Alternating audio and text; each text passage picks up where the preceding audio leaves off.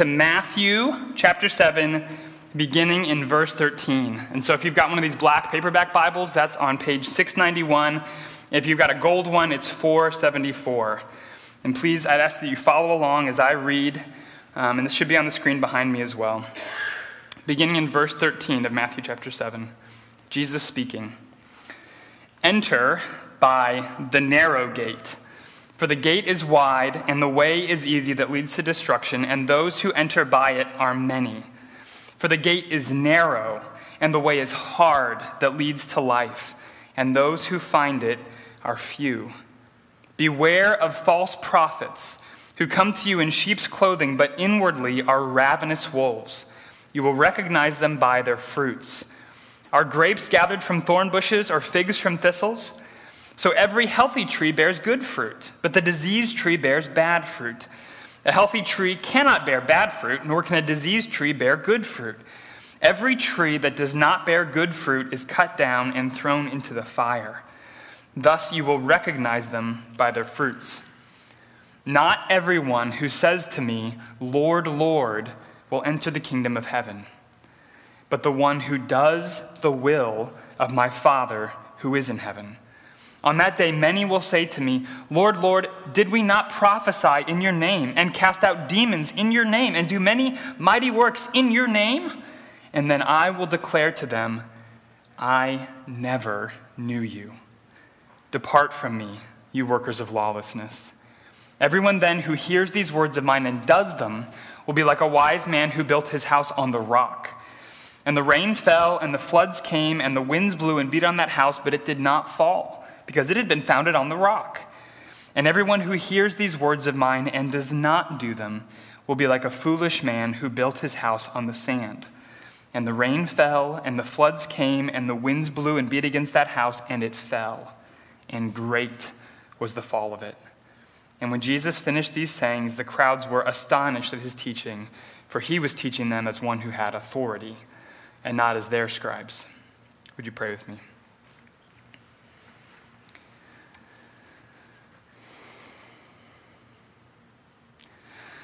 Lord, I still have the words in my mind from that song Hallelujah, our God reigns. And so, Jesus, we want to receive these words this morning not as uh, just words from a book, as um, a great speech from history, not as an interesting story. We want to receive these words as the words of the King who, even now, is reigning in heaven, who loves us more than we could imagine and who wants to address us soberly this morning. These are such sobering words, Lord, and so we want to receive them as you want to give them. We want to take them deeply into our hearts, and so please help us. Help us hear from you. In Jesus' name, amen.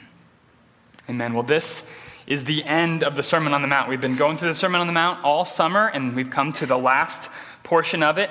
Um, and this conclusion, the way Jesus concludes the sermon, is, I think, one of the most frightening passages, if not the most frightening passage in the Bible.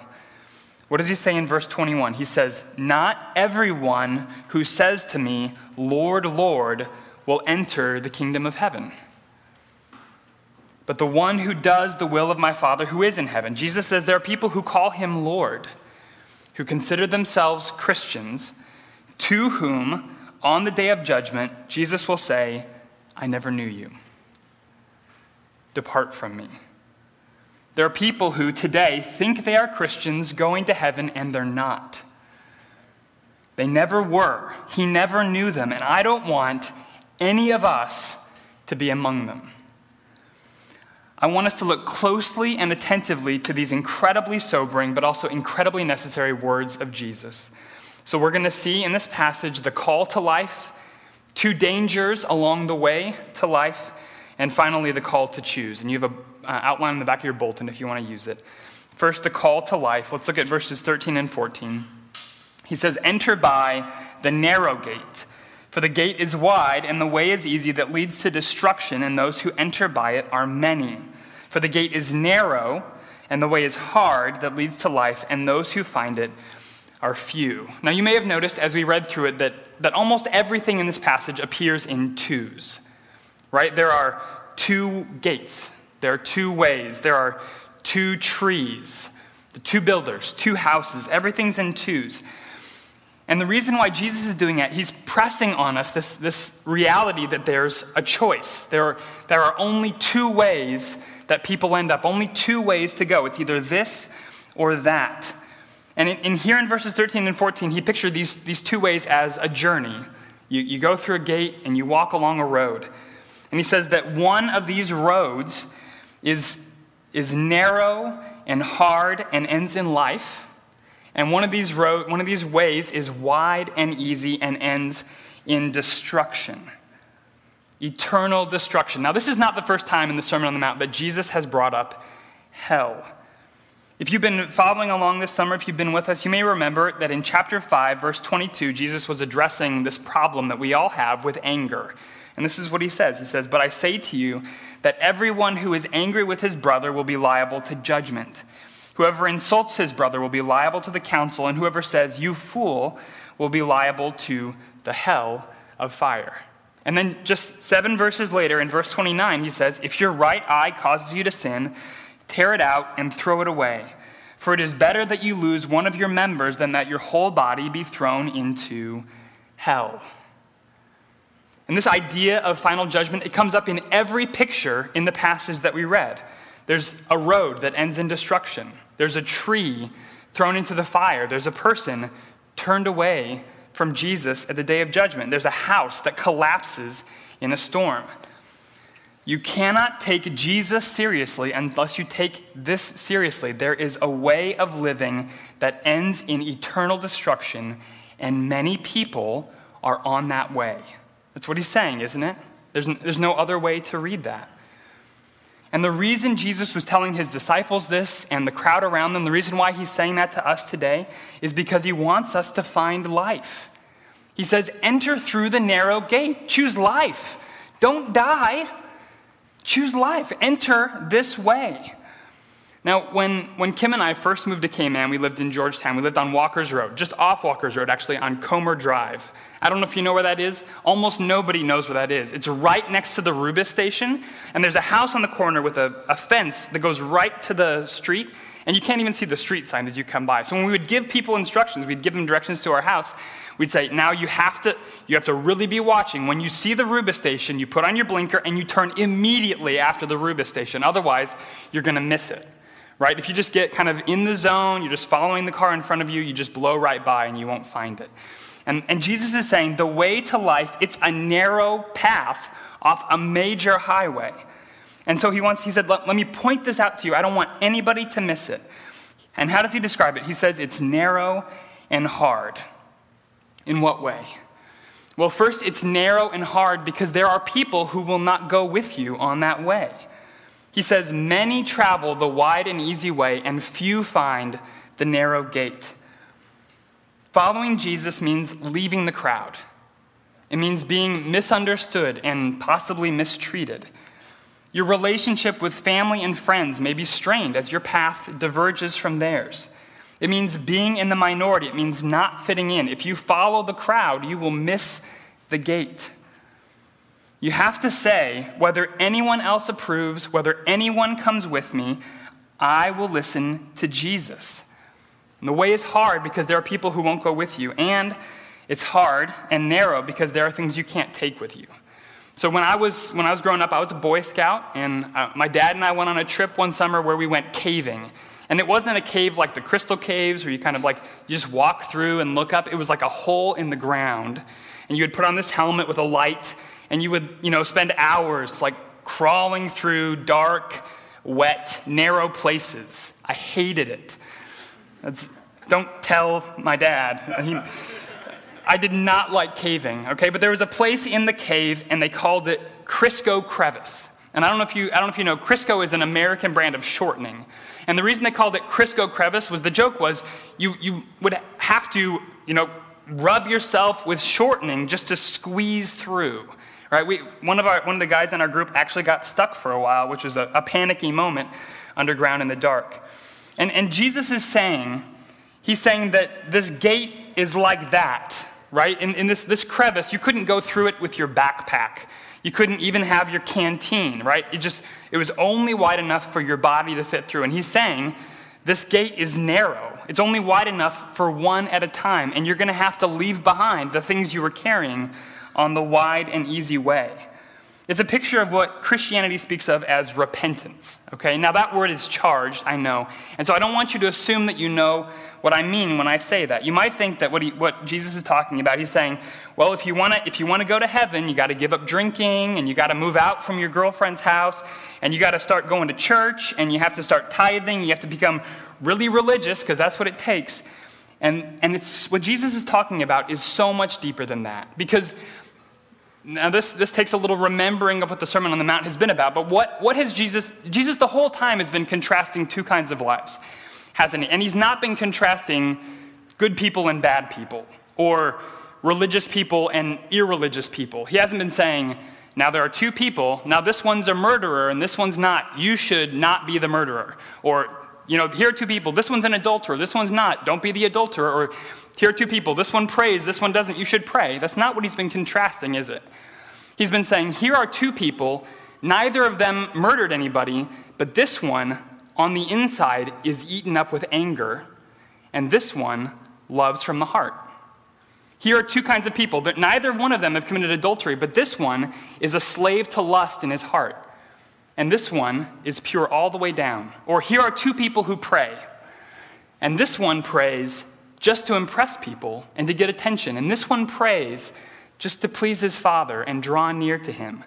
He's saying the, the two ways he's saying are not, not bad people and good people. It's, it's good people from the outside who are totally different on the inside and doing it for all the wrong reasons, and people that are genuinely being transformed from the heart. It's religious people who are only, they're, what they're doing is only skin deep and genuinely righteous people who are loving God, obeying Him, being changed from the heart. That's the two ways. So, repentance, it isn't deciding to just stop some bad behaviors and starting some good habits. It's being renovated from the bottom to the top. It's not just putting a, a, layer of paint over things, it's having the whole structure of your life demolished and rebuilt from the ground up. Now, let me show you what he means from just the, ver- the first verse of the Sermon on the Mount. Chapter 5, verse 3, he says, Blessed are the poor in spirit, for theirs is the kingdom of heaven. And this verse is so important for understanding the sermon that we spent, we spent a whole week on it when we began the sermon series. Blessed are the poor in spirit, for theirs is the kingdom of heaven. So, so whose is the kingdom of heaven? Is it the people who do all the right things? The people who pray and give and fast and who do more than everyone else? No, he says it's the poor in spirit. It's those who see that, that spiritually they're just beggars before God, that God is righteous and holy, that his standard is perfection, and that we fall entirely short of what God requires. They don't, they don't just see the bad things they do, they see that the good things they do, they do for the wrong reasons. They do them to get respect and admiration. They do, them, they do good things for people so that people will do good things back to them. They do it to try to put God in their debt so he'll bless them. Like if I go to church, maybe something good will happen for me this week. They, they do it for the good feeling it gives. They do it to try to offset guilt from their past. Well, I, you know, I did this and now I'm just going to make it up to God and then by the end the scales will be even. No, the poor in spirit see that they have no righteousness of their own that could gain God's favor or approval. And the only way they could enter his kingdom is by a gift. They, they know it can't come from me. I don't have it in me. I can't be what I have to be. It's going to have to come from him. And so they don't come to God with a resume, they come as a beggar. They come with open hands. They're poor in spirit. They, they need heaven to be a handout, they need it to come from him. The only way into the kingdom is by grace. It doesn't come to those who think they deserve it. It comes to those who say, I have no righteousness of my own. I have nothing to offer God. But Jesus Christ, the Son of God, died for my forgiveness and offers me his righteousness. And through trusting in him, though I'm a sinner, I am also called righteous and I can pass through the gates of heaven. That's how it comes, only by grace. And one of the signs, so, so that comes just through trusting in Jesus, right? We don't do anything for God, we don't make it up to Him. We trust that Jesus died for us, that gives us His righteousness. We pass through. So we're saved by grace through faith. Okay, are you tracking with me? So, We're saved by grace through faith, not by what we do, but one of the signs of genuine faith in Scripture is repentance. It's a change of life. In order to turn to Jesus, you have to turn from whatever it was you were living for before, whatever was at the core of your life, whatever you looked to for, for meaning and purpose and happiness and security, your true God. And that might have been your career, it might be your children, it might be financial security, it might be a romantic relationship, it might be the admiration of people. It's whatever you in your life looked to and said, as long as I have that, I'm something. As long as I have that, I'm okay. And if I lose that, I don't even want to live.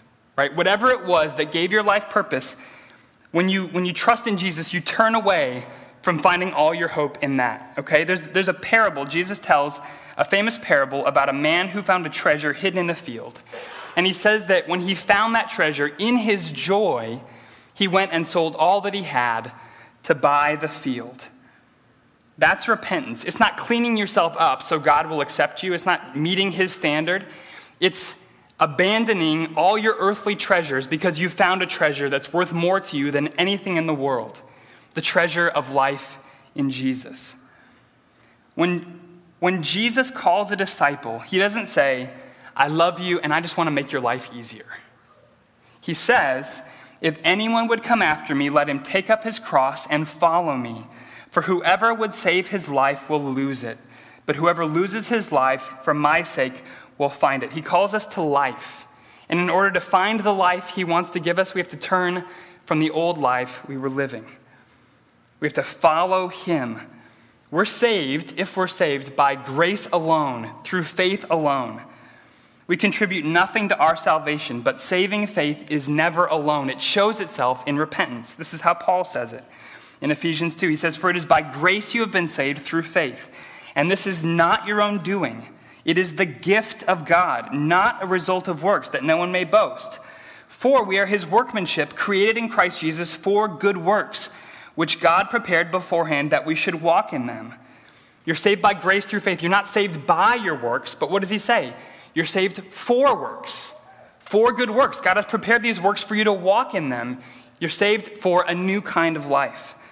So have you have you left the main road and gone through the narrow gate?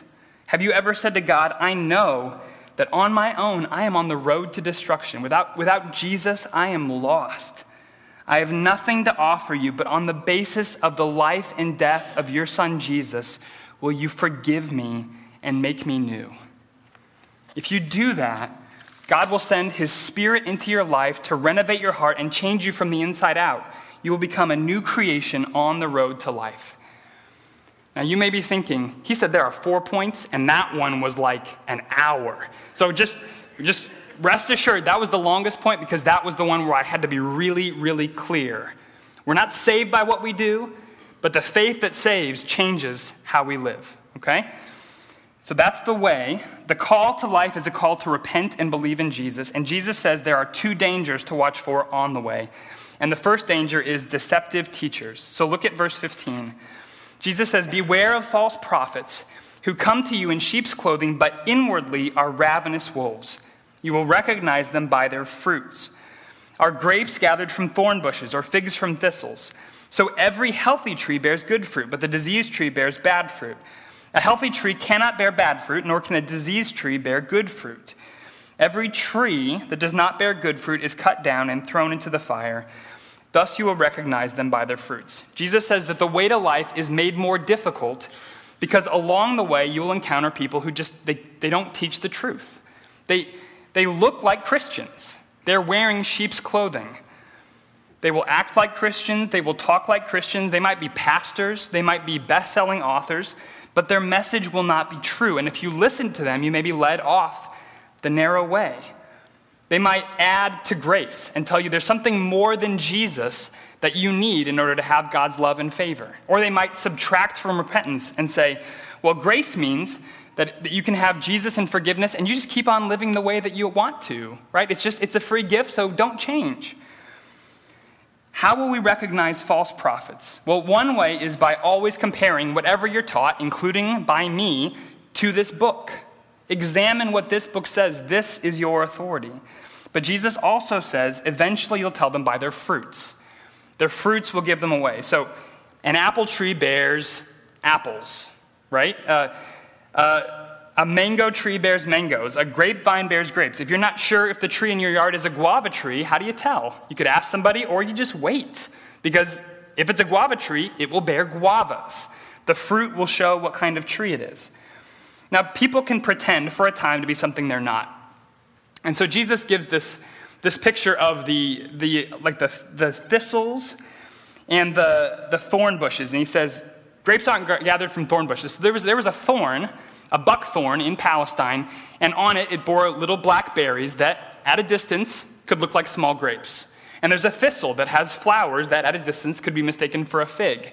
But he's saying, sooner or later, you're going to know the truth. If you get close enough and you wait long enough, you're going to see that's not grapes, that's not figs, this is not what I thought it was.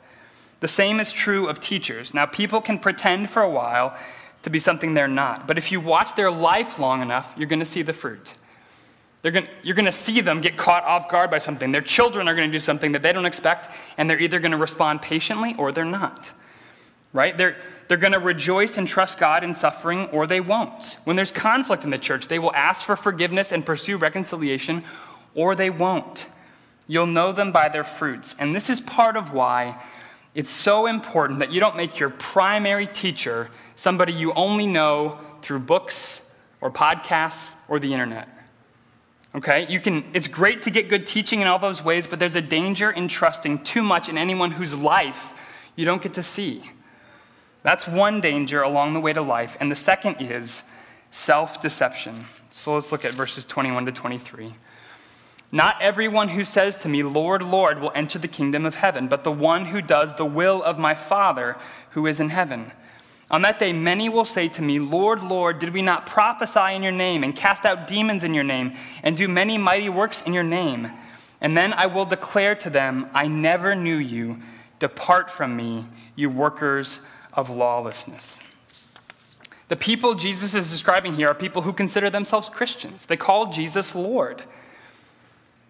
They do things in his name, and they weren't just casual churchgoers, they were fervent. They say, Lord, Lord right? They, they even performed miracles. They prophesied. They had real spiritual power. They might have been Sunday school teachers.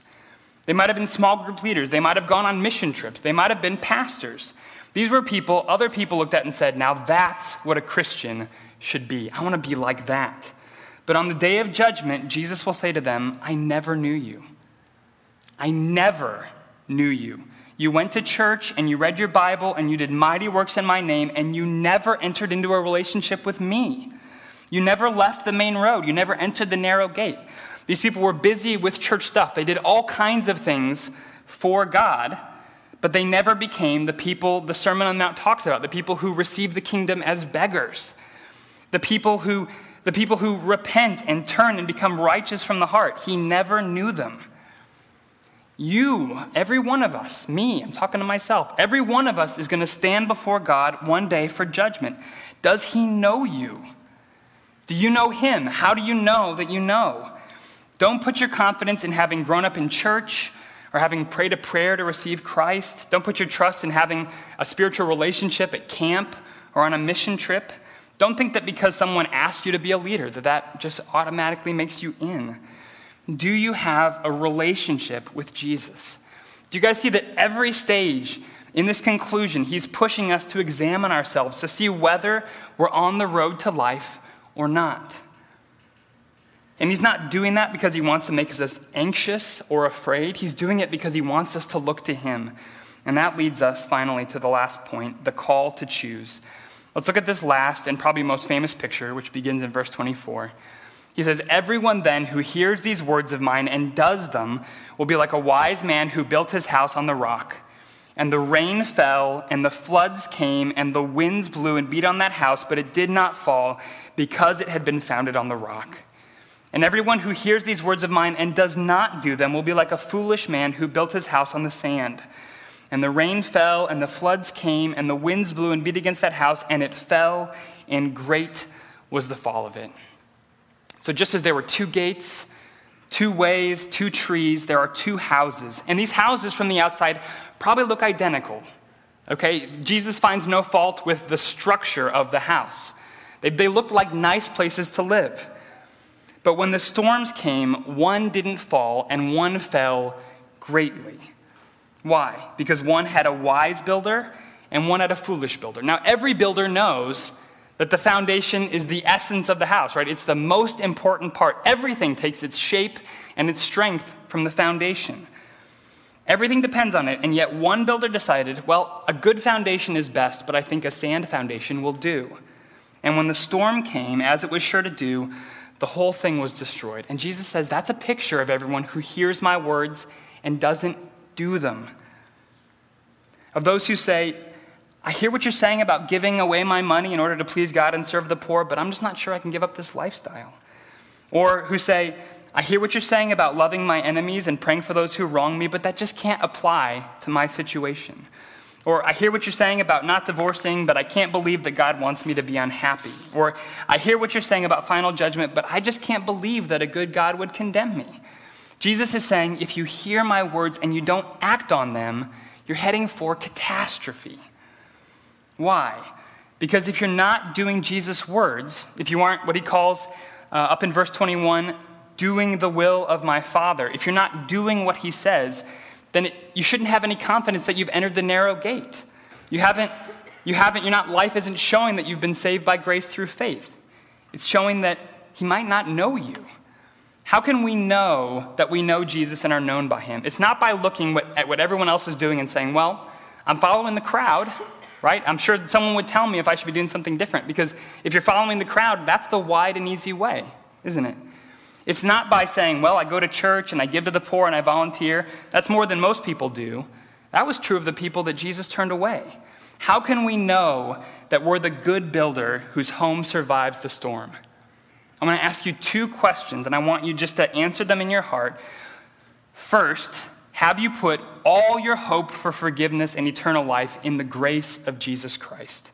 In other words, have you seen that you have no righteousness of your own, but Jesus died so you can be forgiven, and you know that when you trust in him, you are given his righteousness and brought into relationship with God?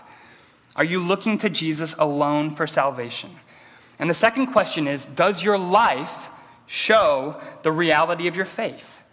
Now, I know that you are not obeying perfectly, neither am I, right? We're saved through faith, not works. But is your faith bearing fruit? Does your life show a growing love for God and His people? Do you want to be more like Jesus? When you hear Jesus speak, do you think, that sounds really hard, but I love you and I want to go the way you're calling me to go? If your faith is fully in Jesus and your faith is bearing fruit, even if it's not perfect, then this, this section of the sermon, it should not worry you. Jesus does not want to make genuine Christians anxious about where they're going. But there may be people here this morning who consider themselves Christians, but you know that you're not doing Jesus' words. You know that you're not living the way God wants you to live, and you need to take Him seriously. Now, that doesn't mean, I want to be clear, that doesn't mean that your faith isn't real. You might be kind of wandering for a while, and God's going to bring you back, but the reality of your faith will be seen in how you respond to Him this morning. Will you walk away from what's not pleasing to Him in order to follow Him on the narrow way to life? Whatever your situation this morning, whether you're a Christian, you're not a Christian, and you're just considering, is Jesus worthy of my trust? Or you consider yourself a Christian, but you know you need to make a change? Or whether you're a growing Christian who nevertheless is just experiencing hardship on the road to life, we all have the same need this morning. We need to see Jesus freshly. Now, though we need to examine ourselves to make sure our faith is changing our lives, our ultimate assurance of God's love and acceptance can never come from ourselves. Right? Our life will never be perfect. We always are going to fall short. Our assurance ultimately comes from this good news that though Jesus perfectly followed the narrow way, it ended for him in destruction on the cross so that your road could end in life. That though Jesus bore only good fruit, he was thrown into the fire so you could be plucked out of it. That though Jesus always did the will of his Father in heaven, the door of heaven was shut to him so it could be opened to us. That though Jesus perfectly built his house on the rock, his life was destroyed in the storm of God's judgment so we could pass safely through. If you see what he did for you on the cross, If you receive that gift, Jesus will become your greatest treasure, and then there will be nothing you won't give up for him, and nowhere you won't follow him. If you trust in him, he will receive you, and you will be able to face judgment with confidence because you know that the one who will judge you is the one who died for you. My hope is built on nothing less than Jesus' blood and righteousness. Can you say that? On Christ, the solid rock, I stand. All other ground is sinking sand. All other ground is sinking sand. Let's pray.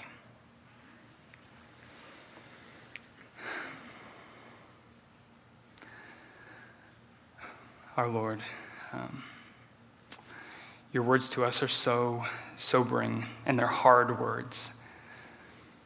They're hard words, Lord, but we know that you're saying them because of love. You want us to find the narrow gate, you want us to find life. And you gave your own life so we could. Jesus, you have done everything necessary to bring us to God. And we trust you. And we ask that you would forgive us and that you would make us new and that you would help us to follow the road that leads to life, the road we walk with you. Lord, I pray that um, I do not want anyone to leave anxious this morning. So help us look to Jesus and find all of our assurance in him and resolve to trust and follow him all the days of our lives. We pray in Jesus' name. Amen.